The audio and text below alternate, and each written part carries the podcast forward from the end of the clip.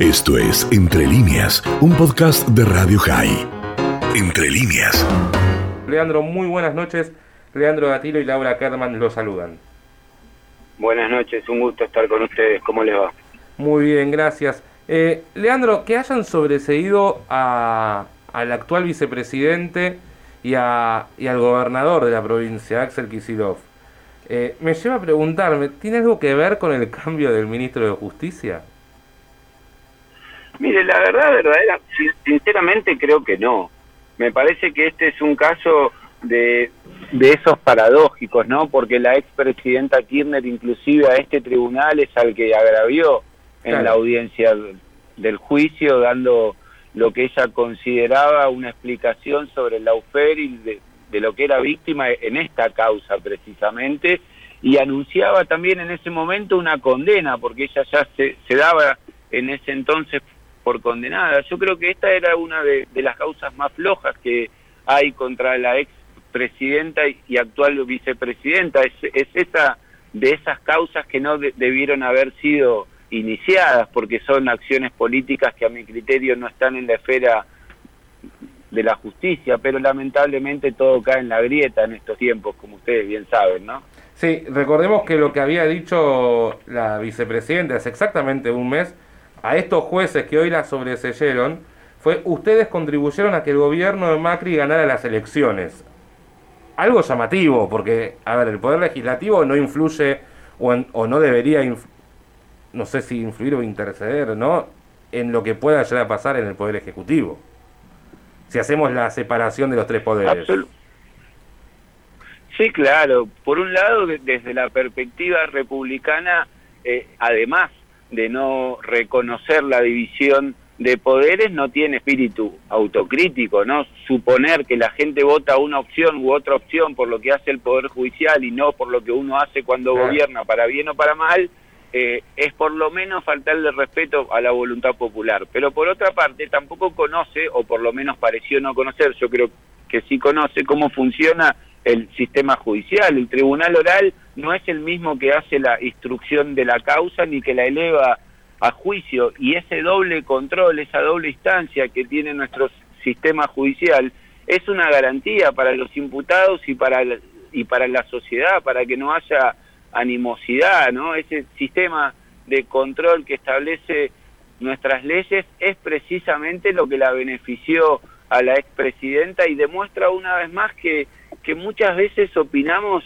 eh, en función de criterios que poco y nada tienen que ver con lo que pasa en la justicia y también lamentablemente con las prioridades que la sociedad tiene, porque esta causa tendría, tendría que, a mi criterio, haberse terminado mucho antes y hay investigaciones mucho más complejas que tendrían que haber llegado a un buen puerto hace rato, como la causa Otesur, por ejemplo, y todavía no tenemos un veredicto, ¿no? ¿Y por qué con respecto a, la causa Otesur no hay un veredicto? ¿Por qué esa causa está tan lenta? Bueno, por, por lo mismo que, que planteaba antes, porque creo que hay una politización excesiva de la actividad judicial, porque también eh, hay un, un, código procesal que es muy flexible para poder demorar el proceso, sobre todo cuando el imputado está bien asesorado y porque muchas veces la justicia también tiene complicidad. Por eso en la ciudad de Buenos Aires y en todo el país también estamos quienes impulsamos el juicio por jurados para que el veredicto no se demore y, y no sospechemos de la parcialidad de la justicia o de lo influenciable que es algún poder, para que sea la sociedad y como la Constitución dice, la que resuelva quién es responsable y quién no de haber cometido un delito inclusive los delitos por corrupción, ¿no? Estamos en, comunicación con Leandro Alperín, es legislador de evolución y abogado. Leandro, ¿qué tal? Mucho gusto. Laura Kerman le saluda. Y quería preguntarle con respecto al resto de las causas que tiene Cristina. ¿Pueden ir por el mismo camino o, o algunas tendrán, digamos, una sentencia, digamos, como corresponde? Yo creo que esto no, no es un indicio eh, que pueda anticipar cómo van a resolverse el resto de las causas que la expresidenta tiene. Las sentencias tienen que ser autosuficientes, lo que se juzgó son estos hechos, yo considero sin perjuicio de tener una mirada muy crítica del gobierno de Cristina Kirchner, que esto en particular fue una mala, pésima decisión política, pero que no era un delito. Sin embargo, hay otras causas en las que está mucho más complicada, en donde las pruebas del delito son contundentes y, y yo y me parece también que todo el circo que se había armado en relación a esta tiene que ver con una estrategia de cara a los próximos juicios en donde es muy probable a mi criterio según la prueba colectada que la expresidenta reciba una sentencia condenatoria por corrupción ¿no? Eh, Leandro, le hago la, la, última porque, a ver, en la calle y en distintos ámbitos uno se sienta hablar con distintas personas y, y el, lo que dicen muchos es, Cristina lo que quiere es que eh, Alberto Fernández la salve judicialmente, por así decirlo. Eh, ¿Esto es un avance que está reafirmando lo que piensa gran parte de la sociedad o es un hecho aislado concretamente? Bueno, yo creo que el actual presidente, ni aunque quisiera, podría, ¿no?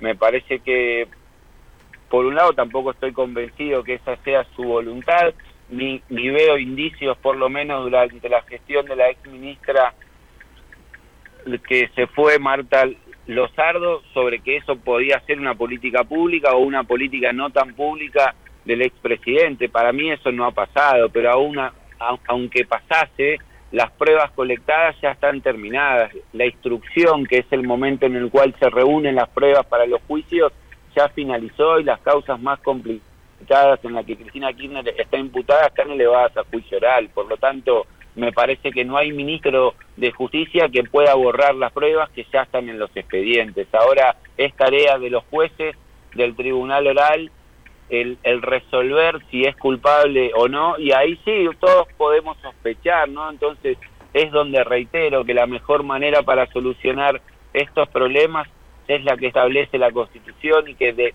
debiera ser el juicio por jurados la forma en la que resolvamos estos conflictos sin perjuicio que considero que por las pruebas la expresidenta tendría que terminar condenada en más de una causa por corrupción. Leandro, perdón, le agrego una más, eh, yendo un poco, hablando de los jueces. Eh, hace poco se conoció que eh, Mauricio Macri, durante su presidencia, recibió visita de jueces y Martín Soria dijo que iban a tener consecuencias jurídicas. ¿Los jueces no visitan los presidentes? ¿Lo tienen prohibido? ¿O esto es política partidaria? No, los jueces no tienen prohibido visitar a nadie y, y, nadie tiene prohibido ver a nadie, ¿no? Pero sí se presta para la sospecha que los jueces importantes, fundamentalmente los que tienen cargos decisivos, quienes están en, la mal, en las máximas instancias judiciales, tengan un trato tan íntimo con autoridades también importantes de otros poderes del Estado y que no se inhiban en, en causas donde estas personas están involucradas o que no resuelvan en expedientes donde pudiese haber interés, es lo que tendría que ser la consecuencia lógica cuando tienen una relación íntima, ¿no? Y acá también la grieta tapa todo, ¿verdad? No podemos analizar críticamente lo que hace uno si es de nuestro espacio y somos demasiado duros con los que son del otro espacio. Creo que tenemos que recuperar el equilibrio, la moderación y lo que está mal está mal siempre. Y creo que en este caso por lo menos no está claro y la relación es confusa, ¿no? Esto fue Entre líneas, un podcast de Radio High. Puedes seguir escuchando y compartiendo nuestro contenido en Spotify, nuestro portal radiohigh.com y nuestras redes sociales. Hasta la próxima.